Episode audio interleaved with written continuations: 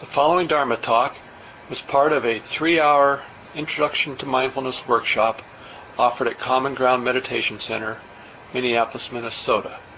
The speaker is Mark Nunberg, guiding teacher at Common Ground.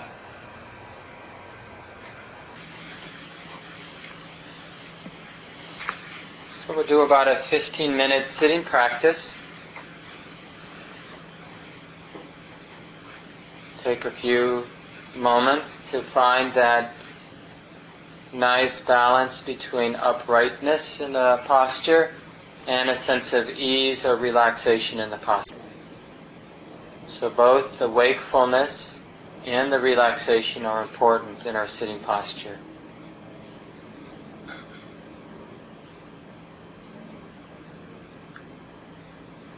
Let the face be relaxed, eyes relaxed, jaws relaxed.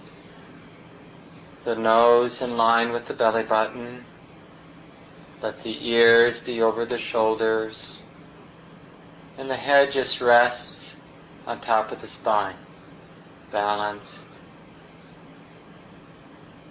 Belly soft. Release any tension along the floor of the pelvis. Notice the sense of stability in the sitting posture. Sense of ease. And again, let the attention drop open to the experience of the body sitting.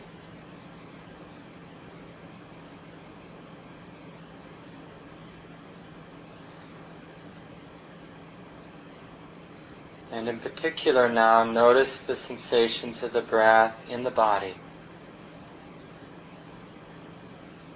And see if it's possible to notice the sensations of the breath without needing to control the breath.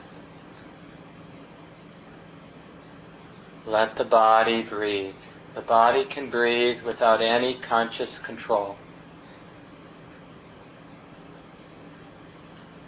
That means if the breath is deep and smooth, we just let it be deep and smooth. If it's shallow and erratic, then we just let it be shallow and erratic. Completely trust the body to breathe.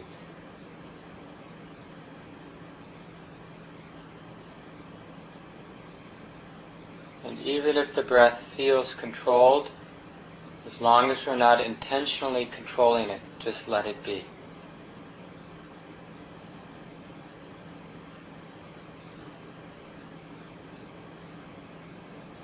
Feeling the breath as it comes in, feeling the breath, the sensations of the breath as it goes out.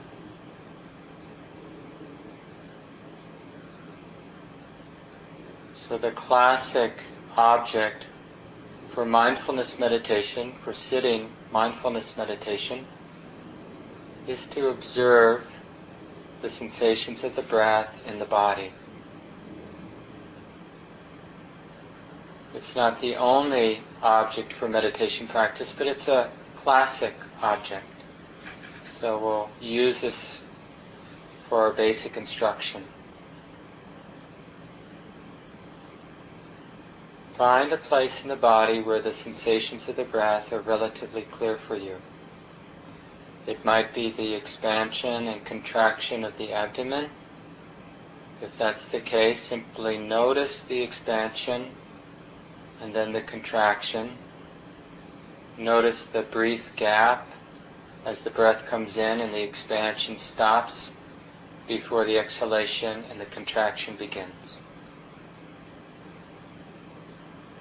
Or perhaps the breath is more clear through the sensations near the nostrils, feeling the air touching the skin there as it comes in and as it goes out.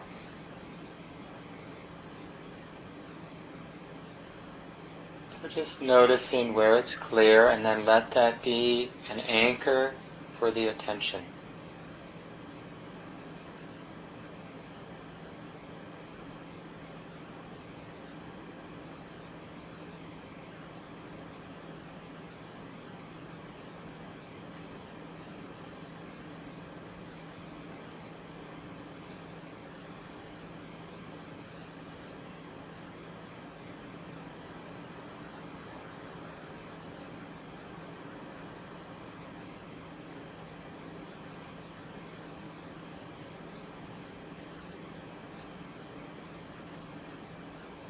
Cultivating an intimacy, tracking the present moment sensations of the breath, or knowing the present moment sensations of the breath as it comes in, as it goes out. Every time that the attention wanders, there's no need to judge or get frustrated, but in a light and persistent way, gentle and persistent way, begin again. Connecting and sustaining attention with the breath.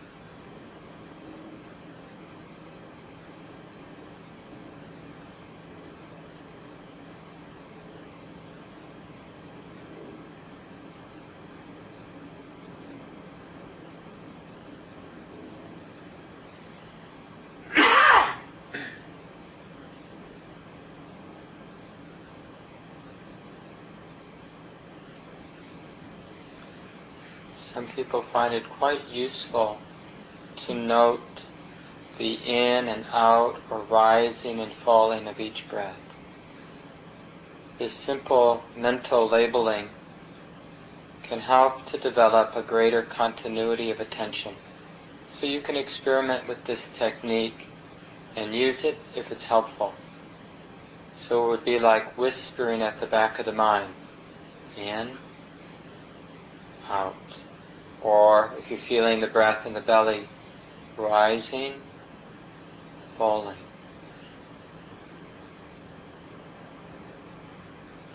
This mental noting should direct the attention to the sensations of the breath directly.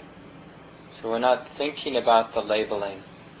We're using the labeling to direct the attention to the actual physical sensations of the breath in the body.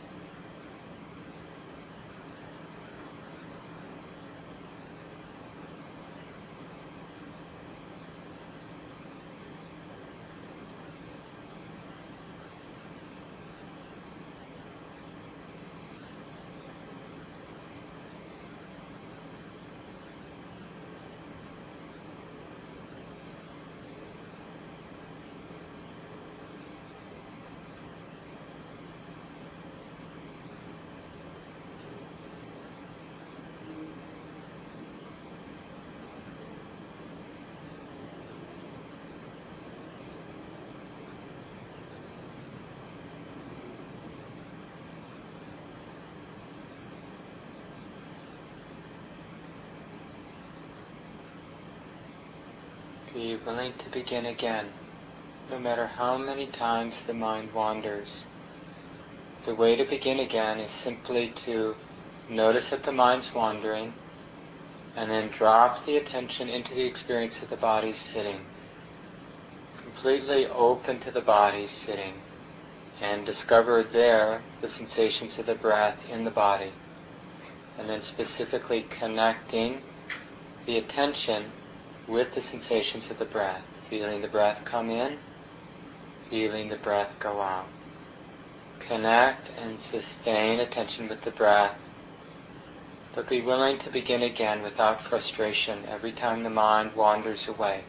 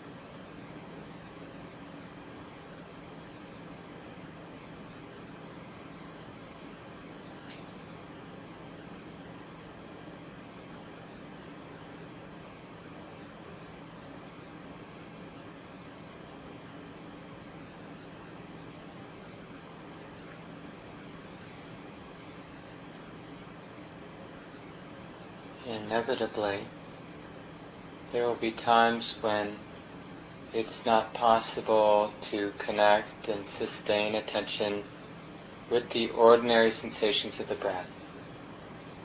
Because something else is arising that's quite compelling and the attention just goes there. Like, for example, if there's a lot of pain in the body, the attention will naturally, unavoidably go to where the pain is or if there's a disturbing thought or powerful memory, or some interesting sound in the room. So when these obstacles arise, these strong, compelling obstacles arise, then instead of struggling against them, we let them become the object of attention. So, for example, with pain, when there's some strong pain in the body, then let that be the object for attention. Simply opening, becoming intimate with the pain. Now the tendency will want will be to want to reject it or to judge it or hate it. But just see this other possibility of being intimate with it. Ah, pain is like this. It's the same thing with a disturbing emotion. Oh, sadness is like this. Excitement is like this. It's actually possible to be intimate with all experience. So whenever an obstacle, a strong obstacle arises in our sitting practice, we practice being intimate with it, even though it might be quite difficult. We practice being intimate without interfering with it.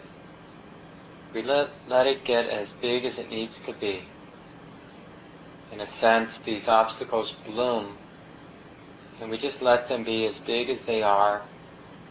Practice receiving them letting them be, and notice how they're also changing. They're coming, arising, and eventually they pass away on their own. Not because we want them to pass away, but quite naturally all experience has this characteristic to come and to go. So we simply observe, open, and when it's no longer compelling, then we begin again with our basic practice of connecting and sustaining attention with the sensations of the breath in the body. So don't feel like it's a mistake when other strong experiences draws the attention. If you can, return to the breath. If you can't, then let the obstacle itself be the meditation practice. And practice being intimate and non-judging, non-reacting to this distraction, whatever it might be. You might find it useful to note it.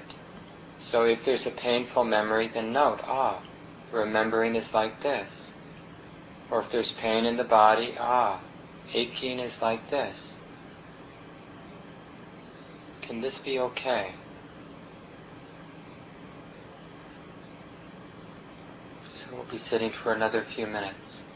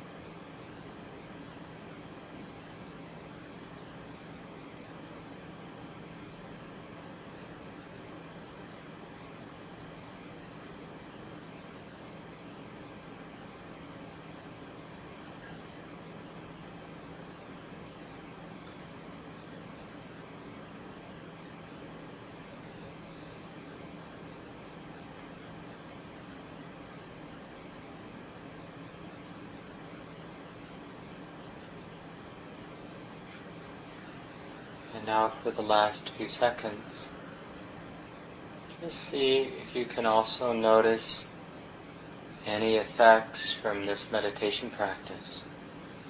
So just noticing the quality of the mind or the quality of the heart. Maybe a sense of tranquility, or maybe the opposite, a sense of restlessness.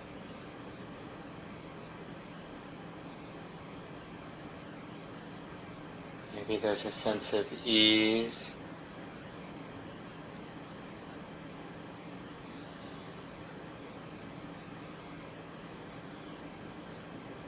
Missing any effect from this practice.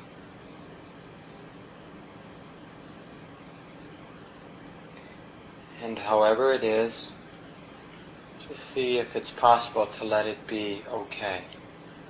This is how it is now, this mind and body. Can this be okay?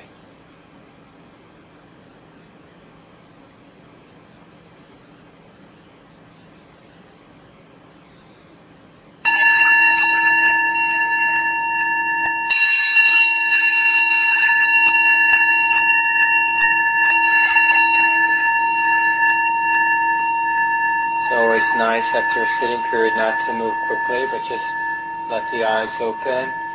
If you need to gently adjust or stretch the body, then do that. But when you sit at home, to give yourself a few minutes before you have to start doing whatever you're going to do next. Not that you, so you're not just rushing off. That's a good time just to reflect on the effect of the practice. Did it seem like a, uh, it was a wholesome effect or an unwholesome effect?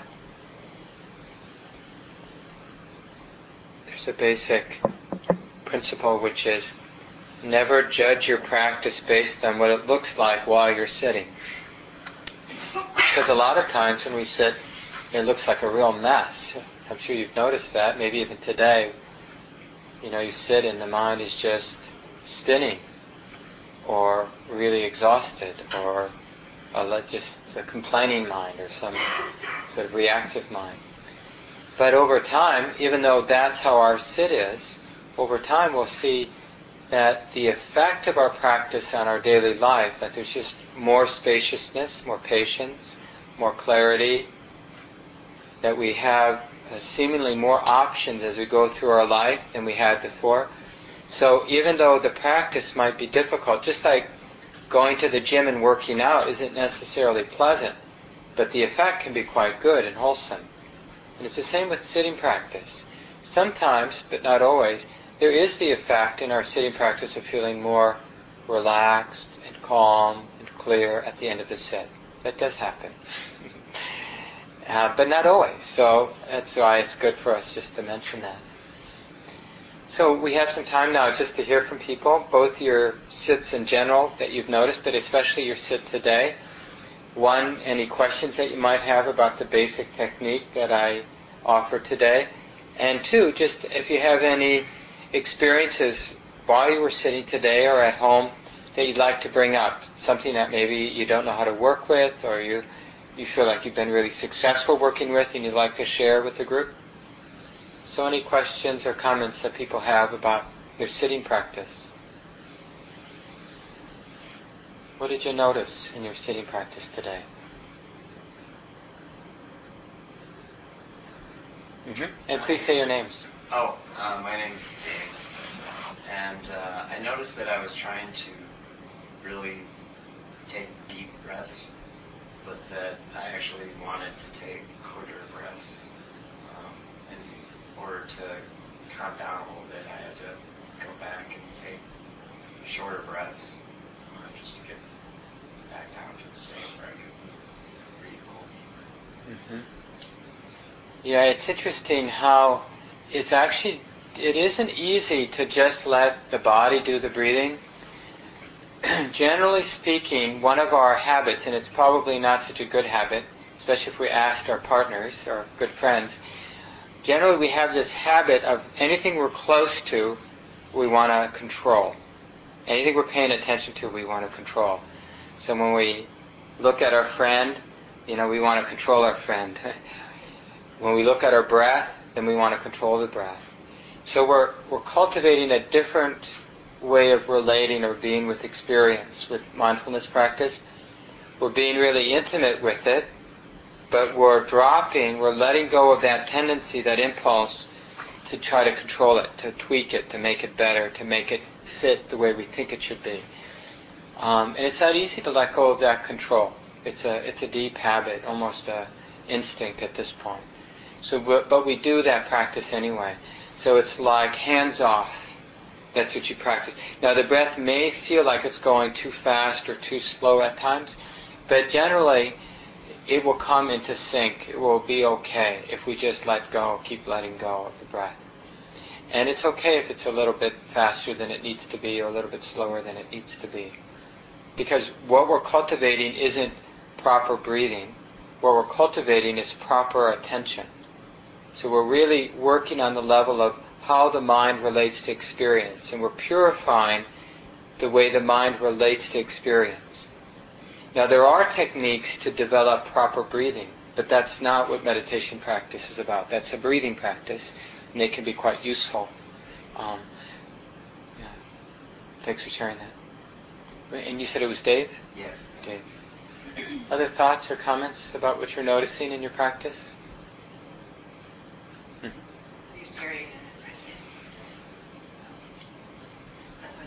Yeah. Yeah. And it how is it when you're sitting and you notice that restlessness, how is that? What is that experience like to notice the restlessness in your body? Or maybe in your body and mind? Well, is it pleasant or unpleasant? Uh-huh.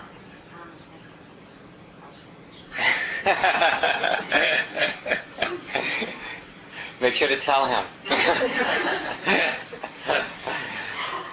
yeah, actually, restlessness can be really unpleasant to just sit with. Uh, the tendency to want to do and to move, both for the mind and for the body. So just do your best to um, observe it for periods of time.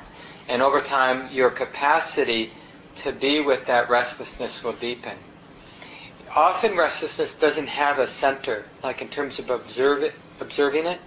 there's not like with pain, often physical pain, there's a real specific center to the pain, the place of greatest intensity, and we can just train the mind to observe or to look right at that point where the sensations are most strong, and to just let them be. So to be intimate and to let go. With restlessness, it's a little harder. It's almost as if there's no center sometimes at least, to the restlessness.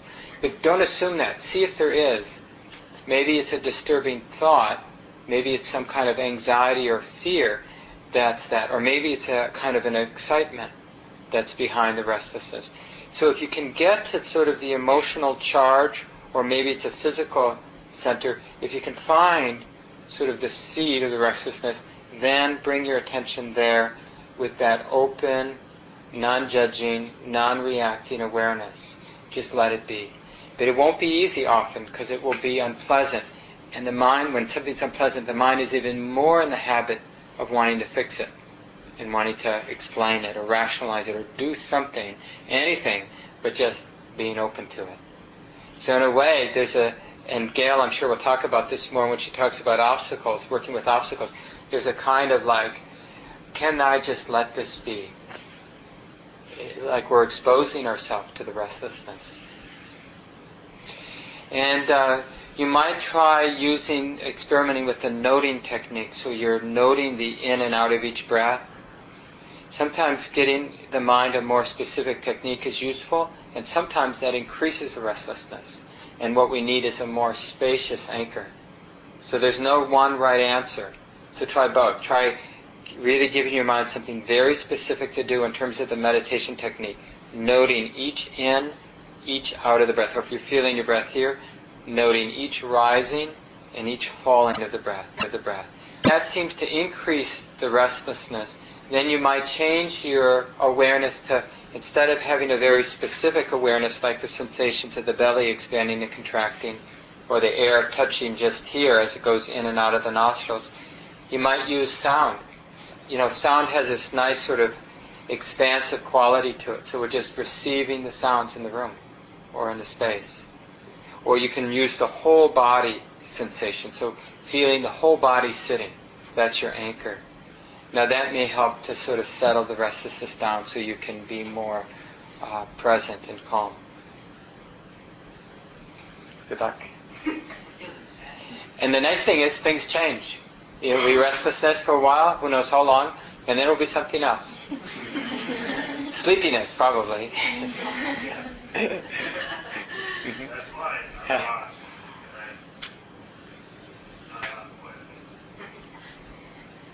Now, does that happen just when you sit or just in general in your life? In general. probably, probably in moments when I have a chance to let it Uh huh. like focusing on breath. Uh huh. Well, of course, you may be sleep deprived, in which case, we all know what the answer to that problem is. You need more sleep. But let's just assume you, you're getting enough sleep, okay? Even though that may not be the case, but we'll just assume because one of the most challenging obstacles for meditators is nodding off. And I'm a, this is again for people who are getting enough sleep. So this isn't because you're not getting enough sleep.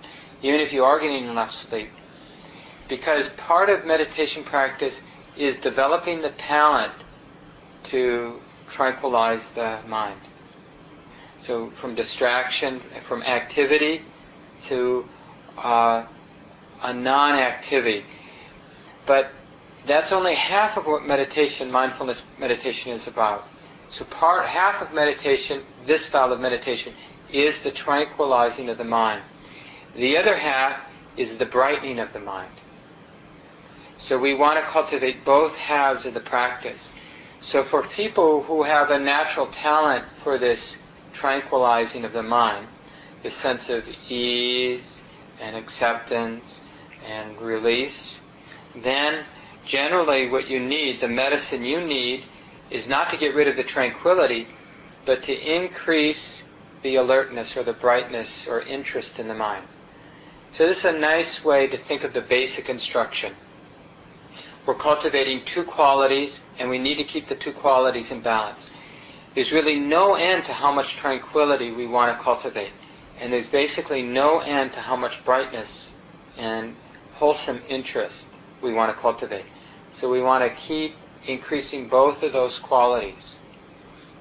So then for you, Ross, uh, as you hear and reflect on the meditation instructions, pay particular attention to the parts of the instruction that have to do with interest, have to do with seeing things clearly, and naming, like being able to recognize. If we make the mind recognize experience, it brightens the mind. If you make your mind name or label what's being seen, what's being known, that will brighten the mind. If you try to see more details, that will brighten the mind. If you're already restless, I forgot your name already. Terry. Terry. If you're already restless like Terry, then if you make your mind see more details, make your mind name or note, sometimes it increases the restlessness. So, Terry, you need to learn from Ross tranquility, and then Ross needs to learn from Terry interest and brightness, and sort of uh, uh, kind of wanting to catch or see the experience before it disappears, before it changes. And so, like just with the basic, basic instruction of feeling the breath in the body, then you could try to catch the very first moment of the in-breath, and then that middle moment when the breath isn't all the way in yet, and then the very end of the in-breath. And then that gap between the in-breath and the beginning of the out-breath. And then to feel the sensations at the very beginning of the out-breath, and then the middle of the out-breath. And then what's the, what does it feel like in the body at the very end of the out-breath? And then what is that gap between the out-breath but before the in-breath begins? What does that gap feel like? And just that interest, not that you're going to be able to catch all of that, but just to have that degree of interest and that intention will be brightening for the mind. The, the basic principle is if you need energy, if you don't have enough energy, enough brightness, then make your mind work. The more you make your mind make effort, the more brightness there will be. Now it seems counterintuitive. When we're tired, we think I need to relax because I'm tired. But if you make your mind work, it should bring more energy into your mind, seeing more details of your present moment experience. Then, then, then you might want to notice how the awareness, the seeing, happens effortlessly. So you're really recognizing, you're training your mind to recognize how knowing doesn't require any effort. Knowing just happens. And that will be tranquilizing uh, and relaxing for the mind that needs more of that tranquility and not more of the energy. Does that make sense? So it's like I said at the beginning of the first sit today, you know, see if you can stop being aware. We can't. So we just just notice how the receptivity, that quality of the mind that just knows what's happening, that that's just automatic.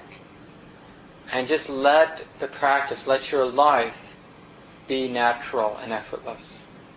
Let the meditation practice be effortless. Instead of believing you have to do, right? And that will that will uh, ignite more of the tranquility, or bring in more tranquility, more ease, more acceptance and trust. That's the other half of the equation. So it's like medicine.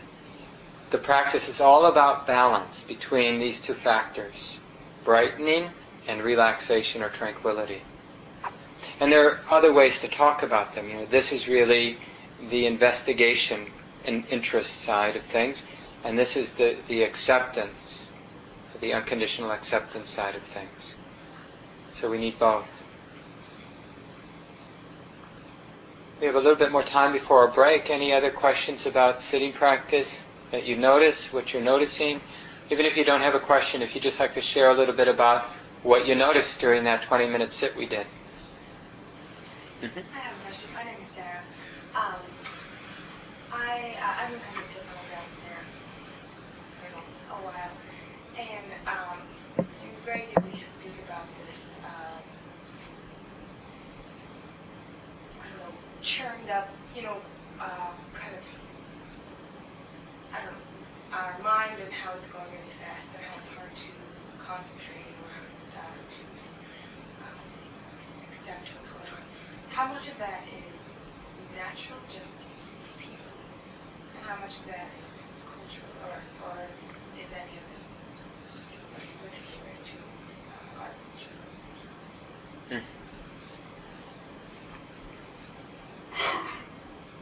Well, the, the nice thing is, I mean, I, I'm going to change the question a little bit because uh, what we try to do with this class, instead of, because it's an interesting question which you ask, but uh, I want to keep the question just in terms of what might be useful for human beings that are interested in developing deeper understanding, to just be more skillful in life and have more peace and happiness in life, um, more harmony in life. And then what we'll notice is that even in our own life, there are times when there's more activity, the mind is more out of control, uh, not really connecting but sort of skimming the surface, bouncing off of things, restless. Or the opposite of that really is when the mind is really glommed onto one thing, a kind of obsessing about one thing. Neither of those are what I would call healthy or wholesome. Because it, uh, the mind isn't able to respond to the conditions of the moment in the in the best in the best possible way, which would be because you know the moment is constantly changing, the circumstances of our life is constantly changing, are constantly changing. So it's useful to have a mind that is nimble enough to, to be there in the moments of our life and to respond appropriately. And in order to respond appropriately, the mind has to completely let go of what has been past and what's not yet here to be fully in the moment, to really get, to receive what's happening in the moment. And if there's a lot of activity, if we're in the habit of, you know, having a restless mind where we're just skimming on the surface, it's like we land in the moment, but then we're gone before we really, if the mind can be intimate with what's going on. Like, where is this person coming from? What are my needs? What am I? Where am I at right now? Really, sort of receiving that, and then speaking or responding to the situation from that place of having really landed in the moment. Or we're so focused and obsessed about something that we go through our life completely oblivious to the other things going on because all we're doing is thinking about this relationship or focused on you know the problem at work or the war in Iraq or whatever we're kind of absorbed in. So we want to cultivate a mind that has the capacity to be intimate, but that capacity to really land and absorb isn't a fixed quality because the next moment is different and so we have to be able to really receive and be connected with that moment. And if we get stuck in the past or in a previous moment, then we're not going to be ready to respond to what's happening next. So I think it, it is generally our habit to get caught in one of those extremes. You know, because uh, one of the definitions of, of having an ego is our ego likes drama. And we, we create drama by this obsessive tendency, and we create drama by flitting about, you know, and kind of, uh, it's like we're getting little rushes. I think about the future, I get a little rush. I think about the past, I get a little rush. I think about this, I think about that. And it's like we're getting little, we're at a buffet and we're getting little sort of treats. So I'll take a little bite of this and I'll take a little bite of that. And uh, it was sort of like we're stimulating the mind. And so the ego is getting little rushes. In the same way that it gets a rush if it just gets fixated or obsessed with one particular thing. And we really dig deep. Oh yeah, and then he said that, and then he, and we're just sort of, it's like we're feeding off of, of that. And then the opposite, which we could call mindfulness or a wholesome mind, is a mind that's uh, completely nimble and ready to receive and relate to each moment as it actually is, with no agenda. Because if we have an agenda, then we can't actually receive the moment. And then if we're not fully receiving the moment, then our response to the moment isn't based on having fully received it. And our response won't be as, as wholesome as it might be. The most wholesome response to any moment in our life will arise if we're really there in that moment. Then that's the definition of, of living a, a skillful, wholesome life. It's like those of you with kids. You know how it is, or with, you know, those of you with friends or partners. It's the same thing. We can be an automatic pilot even with people we really care about. And we're not very effective as partners or friends or parents if we're on automatic pilot. But if we're really there when we're with another human being, or we're really there when we're with ourselves, then we're much more effective in the choices we make. So that's a little bit more about why meditate. But let's take some time now, maybe five or seven minutes, uh, to stretch your legs. You can chat with one another. If you haven't signed in, you can sign in. There's only one bathroom. It's downstairs to the right, uh, so you can use the bathroom if you need to. And we'll start up in about seven minutes. Thank you for listening. To learn how you can support the teachers and Dharma Seed, please visit dharmaseed.org slash donate.